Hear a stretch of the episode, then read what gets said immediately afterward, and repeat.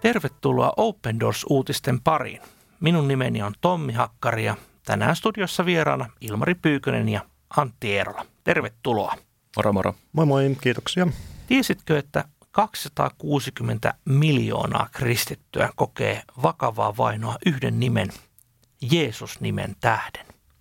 Open Doors tekee työtä vainottujen kristittyjen parissa ja pyrkii auttamaan heitä usein jopa mahdottomissa tilanteissa. Tänään saamme kuulla mielenkiintoisen tarinan raamattujen salakuljettajasta. Ole hyvä. Raamattujen ja kristillisen kirjallisuuden salakuljettaminen on ollut osa Open Doorsin työtä aivan alusta saakka. Saamme yhä nähdä Jumalan käyttävän tätä väylää ihmisten kohtaamiseen. Open Doorsin työn alkuaikoina järjestön perustaja veli Andreas salakuljetti kans, kasvava, kasvavan tiiminsä kanssa raamattuja rautaesiripun taakse ansaiten kunnioitetun tittelin sanan salakuljettaja. Nyt yli 60 vuotta myöhemmin raamattuja salakuljetetaan yhä maihin, joissa kristittyjen on vaikea saada käsinsä Jumalan sanaa. Joskus salakuljettajat pääsevät maahan ilman suurempia ongelmia ja saavat raamatut vietyä paikallisille kristityille – aina rajavartioiden silmiltä ei kuitenkaan voi välttyä. Rajalla pysäytyksellä oli tarkoitus. John, nimi muutettu, oli salakuljettamassa raamattuja Lähi-idässä sijaitsevaan maahan, kun hänen, hänen, hänen, hänen, ei tässä tule mitään. Sanot vaan, että otat uusiksi ja sitten aloitat siitä, mihin rupesit takeltelemaan. Jes, otetaan, nyt tämä sekoilee. Missä? Otetaan uusiksi. Rajalla pysäytyksellä oli tarkoitus. John, nimi muutettu, oli salakuljettamassa raamattuja lähi sijaitsevaan maahan, kun hänet puoli... Otetaan uudestaan. John, nimi muutettu, oli salakuljettamassa raamattuja lähi sijaitsevaan maahan, kun hänet illalla puoli kymmeneltä pysäytettiin rajalla. Hänen, hänen käskettiin avata laukkuunsa. Siellä oli erityisiä lahjoja – jotka John tahtoi antaa paikallisille kiittääkseen heitä vieraanvaraisuudesta. Johnia kuul- kuulusteltiin poliisiasemalla useita tunteja ja kaikki 50 kirjaa takavarikoitiin. Kaikkiaan seitsemän tullivirkailijaa ja paikallista poliisia kuulusteli minua. Joskus kaksi heistä tuli selliin esittämään kysymyksiä ja kerran minua kuulusteli viisi henkilöä. John vakuutti, ettei ollut myymässä kirjoja, vaan antamassa ne lahjoina. Virkamiesten mielestä kirjoja oli liikaa henkilökohtaisiin tarkoituksiin. Kolmelta aamulla John kysyi selleä valvovalta virkamieheltä, milloin saisi mennä hotellilleen. Hänet olikin päätetty lähettää kotiin ei heti ensimmäisellä mahdollisella lennolla. Matka vaikutti siis epäonnistuneen, mutta Jumalalla oli muita suunnitelmia. John jatkoi keskustelua virkamiehen kanssa ja kuuli tämän isän olevan vakavasti sairas. John tarjoutui rukoilemaan isän puolesta. Virkamies suostui. Kerroin virkamiehelle todistukseni ja kuvailin, kuinka tärkeä Jeesus minulle, tärkeä Jeesus minulle on. Otin taskustani pienen uuden testamentin, jonka loppuun on painettu pelastussuunnitelmateksti. Kun hän oli lukenut tekstin virkamiehelle, tämä otti Jeesuksen vastaan – Kuultuaan Johnin olevan sellissä ainoastaan kirjojen tähden, virkamies palautti ne hänelle ja vei hänet aamulla lentokoneeseen.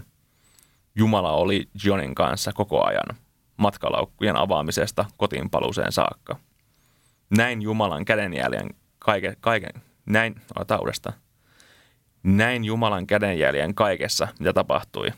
Jumala päätti muuttaa kaiken tuon yhden sielun tähden. Olin vain tarkkailija. Kiitos isälle Kiitos Jeesukselle. Raamatut onnistuneesti perille.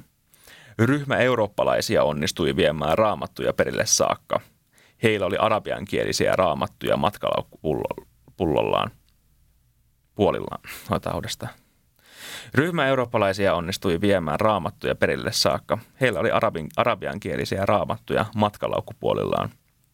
Heidän lentonsa oli myöhässä, mutta he pääsivät lopulta majapaikkaansa – Seuraavana päivänä soitimme kontaktillemme herra Mlle, jonka nimeä emme voi kertoa. Pian hän tuli noutamaan meidät ja menimme arvokkainen lahjoinemme hänen kirkkoonsa. jossa raamattujen luovutus tapahtuisi. Rukoilimme Mn kanssa ennen raamattujen luovutusta.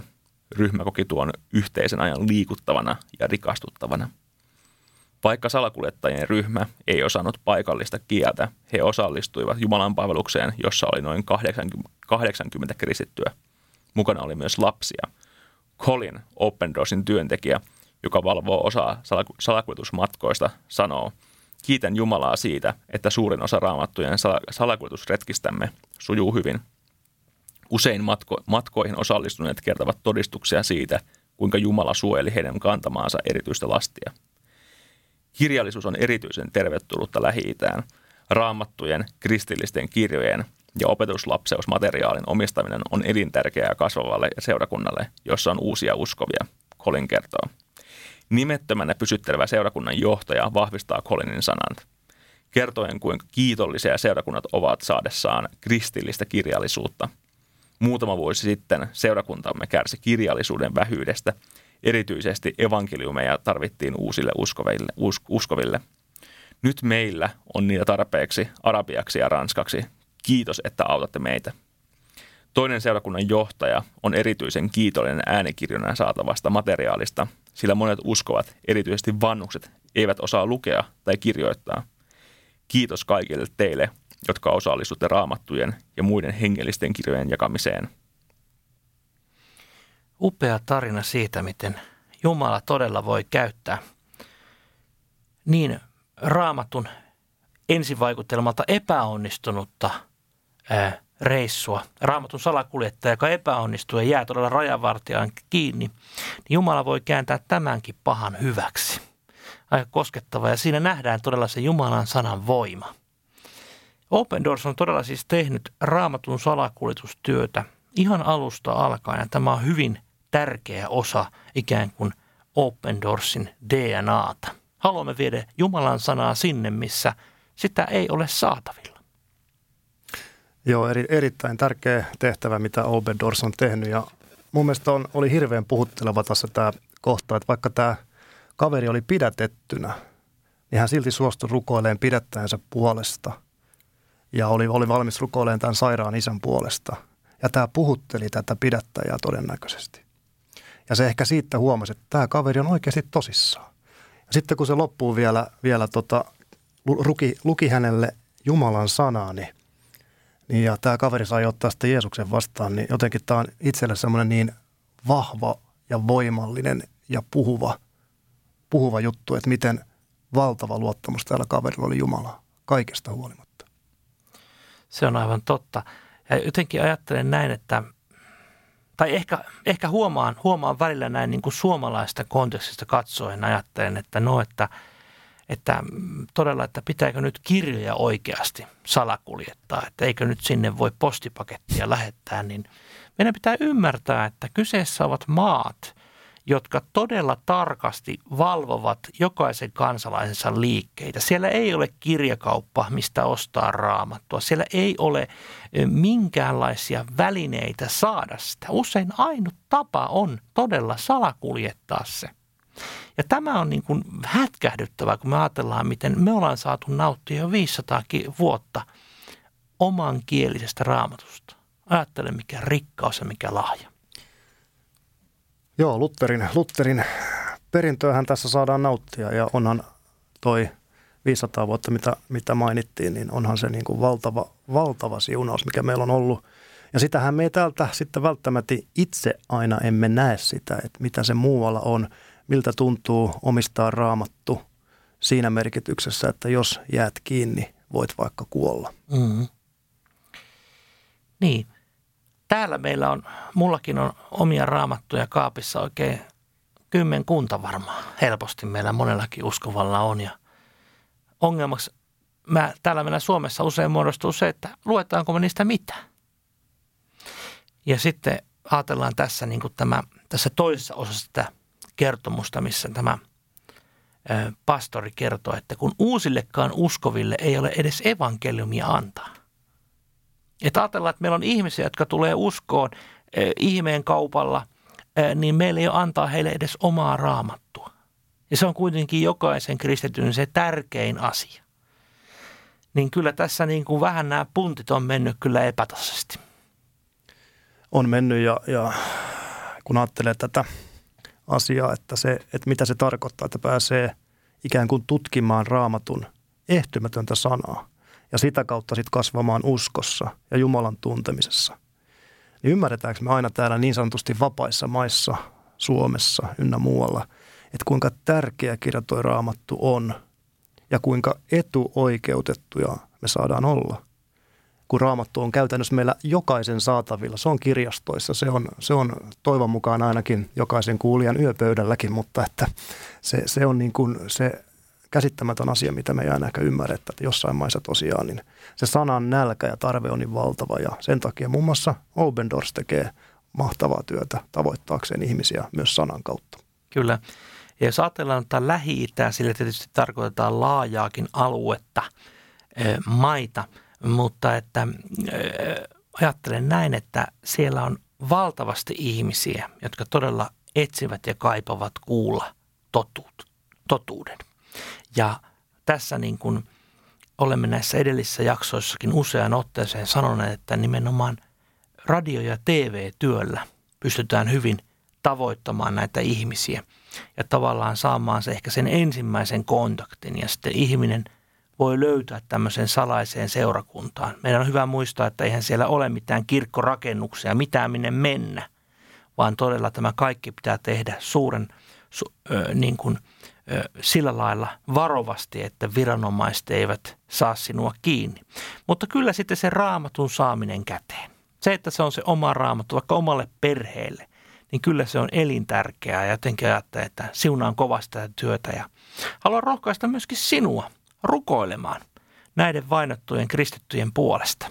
Ja niinpä mekin tässä ohjelmassa haluamme vielä hiljentyä rukoilemaan.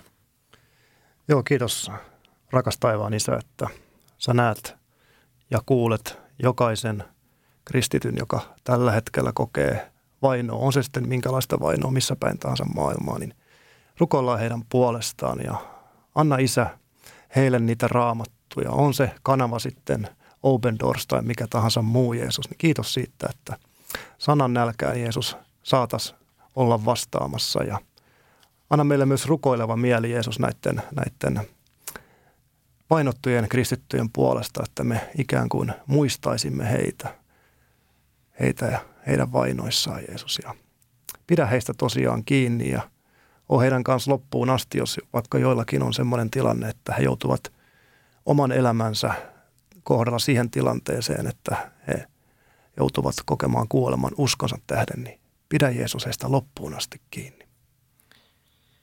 Amen. Ja haluan vielä muistuttaa, hyvät kuulijat, että elämme juuri sitä aikaa maaliskuussa, milloin sinulla, hyvä kuulija, on aivan uskomaton etuoikeus myös päästä kuulemaan nimenomaan Lähi-idästä tulleen vainotun kristityn isä Danielin todistuksia Suomessa.